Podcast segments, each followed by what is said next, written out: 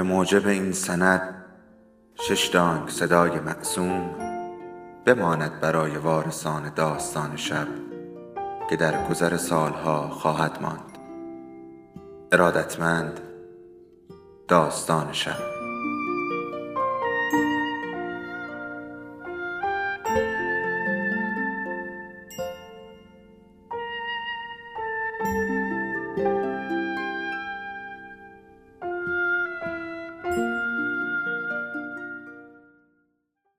بود یکی نبود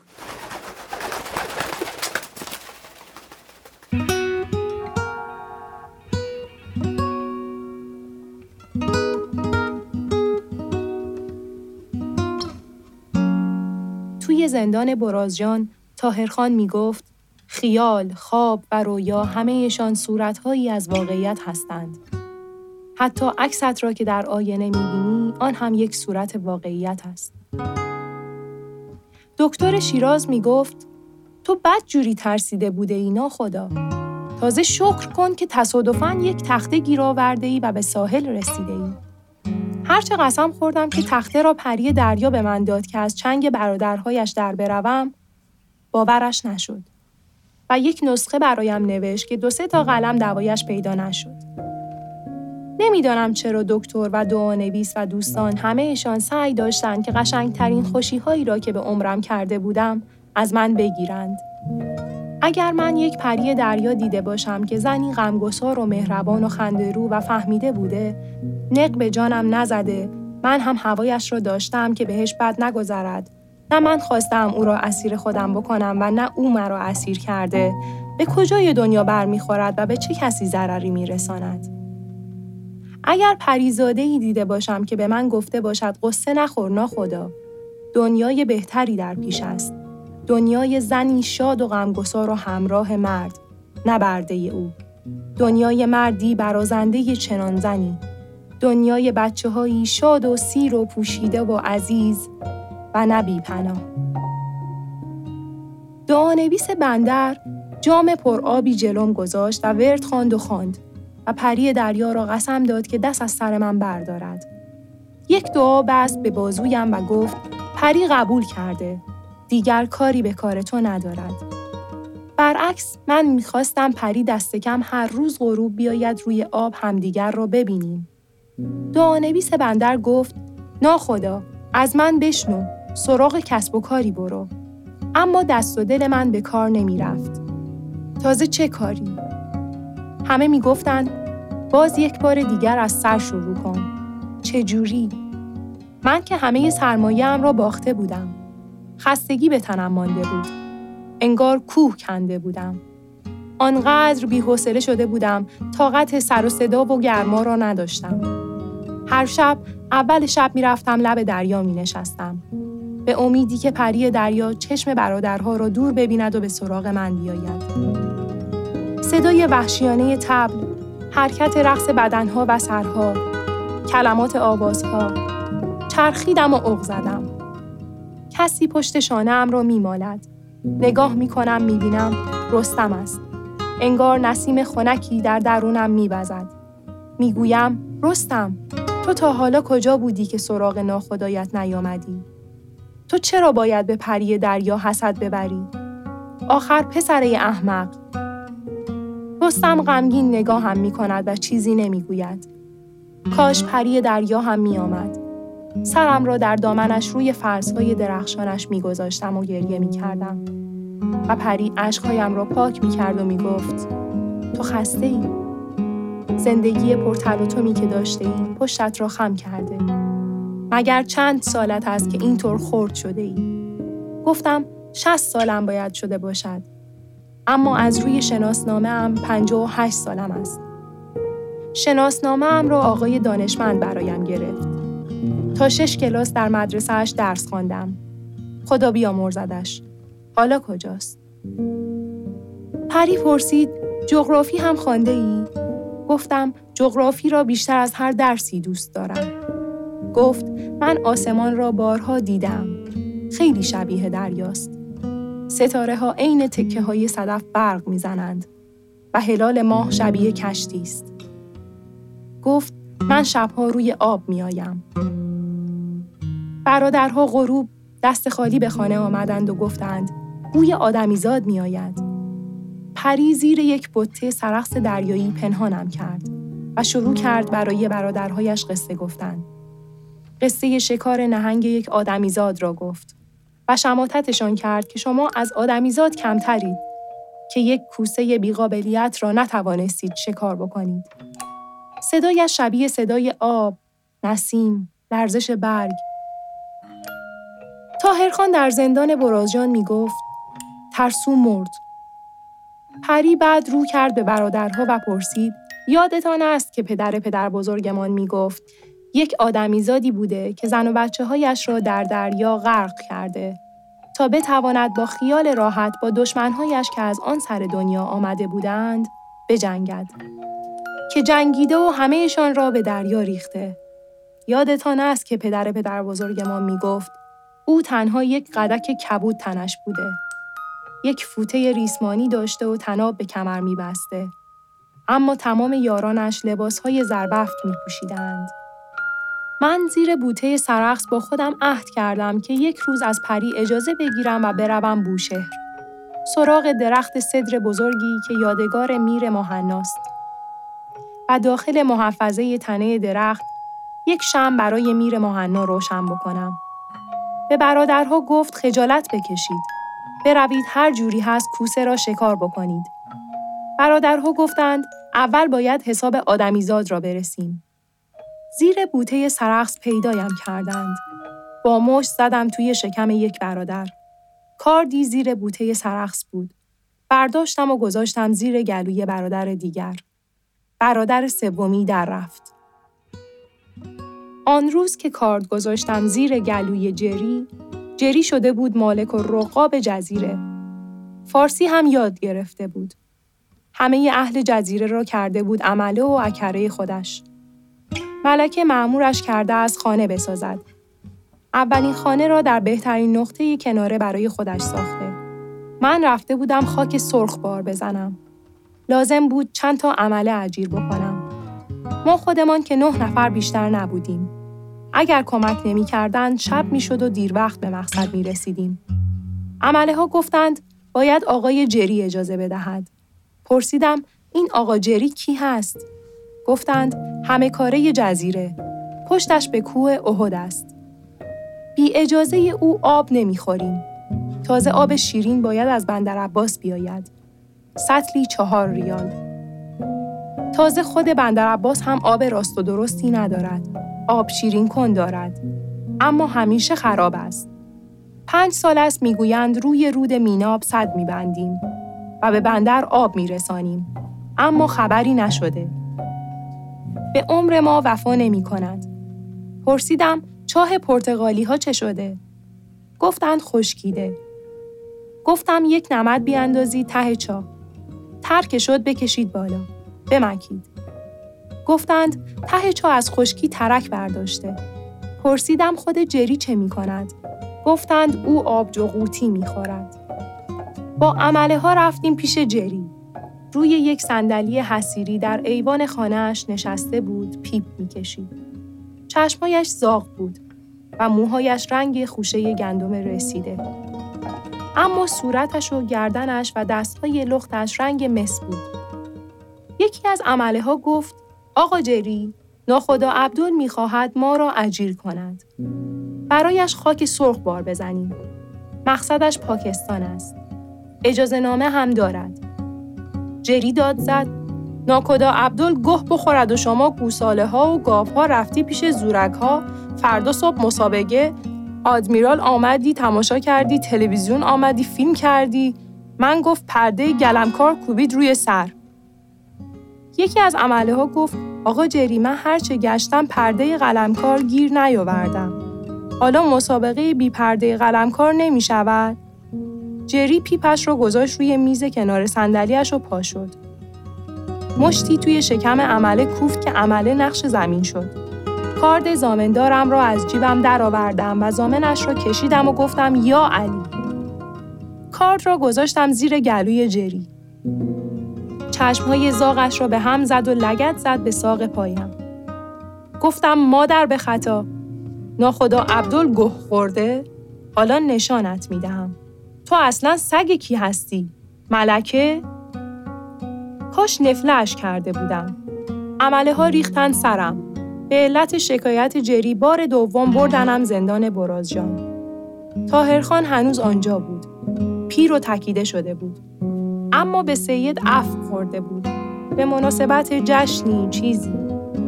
عمله ها از ترس جری شهادت ندادند که رفیقشان را زده. اما شهادت هم ندادند که من کارد زیر گلوی جری گذاشتم سه ماه زندان ماندم چشمهای تاهرخان تار شده بود و خودش نمی توانست کتاب بخواند. تقاضای عینک کرده بود اما کسی به دادش نرسیده بود. بلند بلند برایش کتاب می خواندم. از گاندی حرف می زد. می گفت آن مرد لاغر نیمه لخت آن مردی که از تن خود کاسته تا ملتش بیدار بشوند مثل شم سوخته تا مردمش روشن بشوند.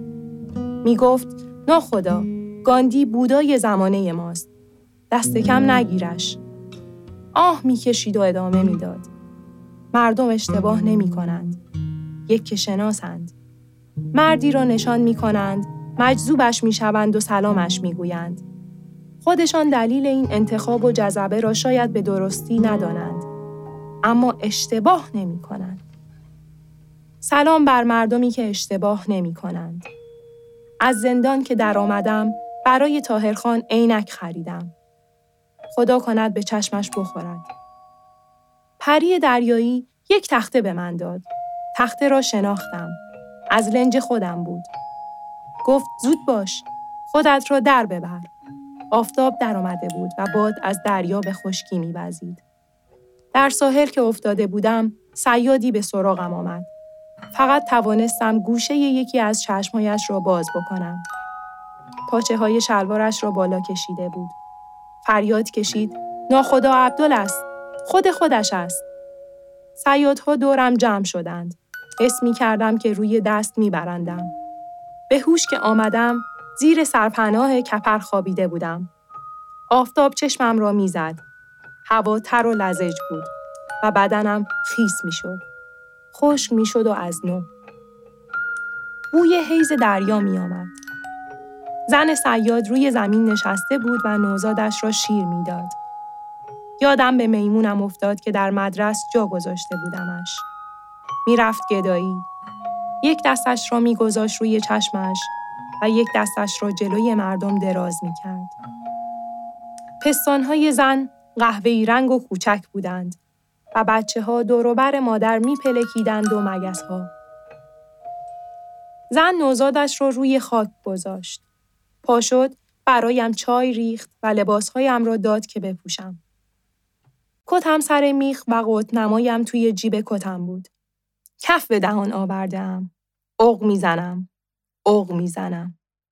رستم با دستمال خیس صورت و ریشم را پاک می کند. سرم خالی شده. چشمهایم را می بندم. انگار زهر بدنم بیرون ریخته. بال درآوردم و رو به آسمان بالا می روم. بالا می روم. شب روشن است و آسمان پر از تک صدف های ستاره ها و کشتی هلال ماه. در کشتی آسمانی نشستم و رو به عرش میرانم. حالتی دارم که به عمرم نداشتم. انگار همه دنیا با همه اقیانوس ها و همه پریهای دریاییش مال من است. انگار زنی شبیه پری دریایی با باد بزنی از چوب صندل روحم را باد می‌زند. نگاه زن پر از تفاهم و عشق و شادی است. در برق چشمهایش قصه و نداری و دلواپسی نیست. می‌گویم ای زن سلام تو تا حالا کجا بودی؟ انگار همه ماهی ها، مرجان ها، سرخص ها و پهنای آسمان و زمین و دریا مال من است. انگار کسی روح مرا شسته و برق انداخته وجد بهجت سرور باید روزی بنشینم و اینجور کلمه ها را جمع بکنم با تاهرخان در زندان می نشستیم و کلمه ها را جمع می کردیم. یک بار کلمه هایی که معنی تلاش و مبارزه را می‌داد جمع می کردیم. یک بار هم کلمه هایی که معنای غم داشتند. کلمات این یکی سر به جهنم گذاشت. ای داد و بیداد.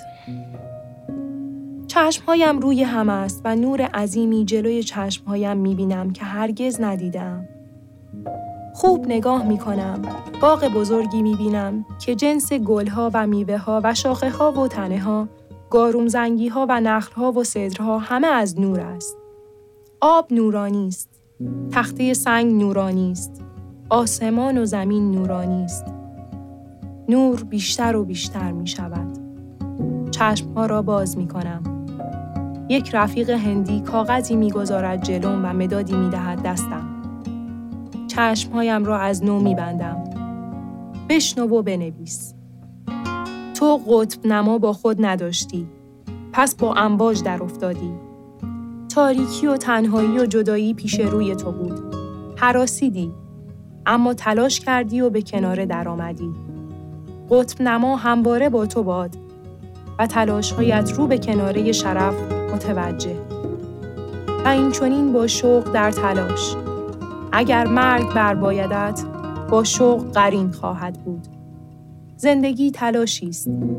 در رگهایت خون و شرف هم انان باد و حق و حقیقت دورنمای تلاشت چنین بود با محمد و علی و حسین و عیسی و همگنانشان و من که بنده فروترینم.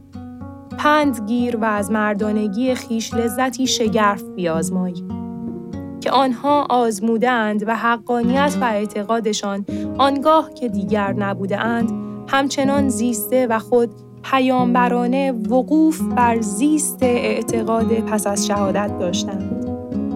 اینک چه باک اگر خاکستر بر روی جمیل ختم همه آنان پاشیدند یا در کاسه گدایی من نجاست ریختند یا او که صلیبش را خود برشانه گذاشت یا او که تشنه شهید شد که تشنگی و سیرابی برایش یکسان بود ابتهاج از آن آنان بود و قرین شبان و روزانی که اعتقاداتشان قوام میافت و جان بر سر دست نهاده زبان حالشان می‌گفت ای ایمان یقین را به ما ارزانی دار روزگاری فرا خواهد رسید که یقینها آزادانه به کردار درآیند. ستمگران از ستم باز مانند. کلمات بار جهان مستاق نیابند. به انتظار دنیایی باشید که زنان و مردان و کودکانش تجسم زجر نباشند و پوشاک درد و غم و استراب و بیپناهی و صبوری و خاموشی بر تن نداشته باشند و آزادگانش چون کرم ابریشم درون پیله خیش نپوسند. در میان ثروت خیش. چون این دنیایی فرا خواهد رسید. یک لنج دیگر فراهم کن. مجهز و با ایمان بار دیگر رو به راه نه. که غرض در راه بودن است نرسیدن. زندگی سفری است کوتاه یا بلند. اصل در سفر بودن است. بسا که بیراه کشانده شوی یا از پا درافتی یا کوره راه ها و نشیب و فرازها بفرسایدت یا بر سر پیچ ها تکانی سخت خوری. مباد که این تکان ها از تن و روح تو بکاهد و چراغ روح در کوزه بدنت به خاموشی بگراید.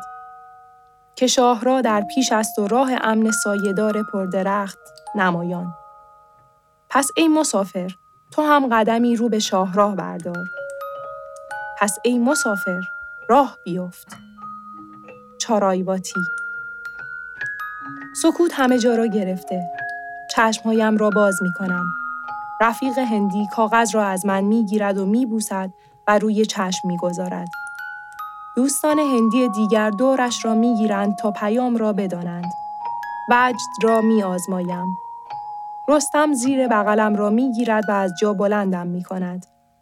با بازار هم می ایستد و چشم در چشمم می دوزد و می گوید خدا را شکر. مرکبت به زیر آمد. زنی می گوید مبارکت باشد. به جرگه اهل هوا در آمدی. دست رستم را می گیرم و می پرسم رستم تاهرخان اینجا بود؟ من صدایش را شنیدم. می‌گوید نه تاهرخان اینجا نبود. می‌گویم رستم تو را به هل کردم از حالا مثل مرغان هوا آزادی رستم میخندد می‌گویم مثل روز برایم روشن است که هواخواهان تاهرخان منتظرم هستند. فردا صبح اول وقت راه میافتم.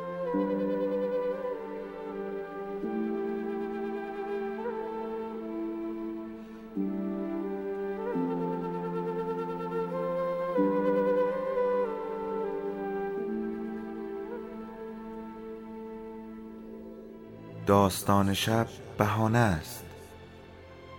برای با هم بودن دور هم نشستن شنیده شدن.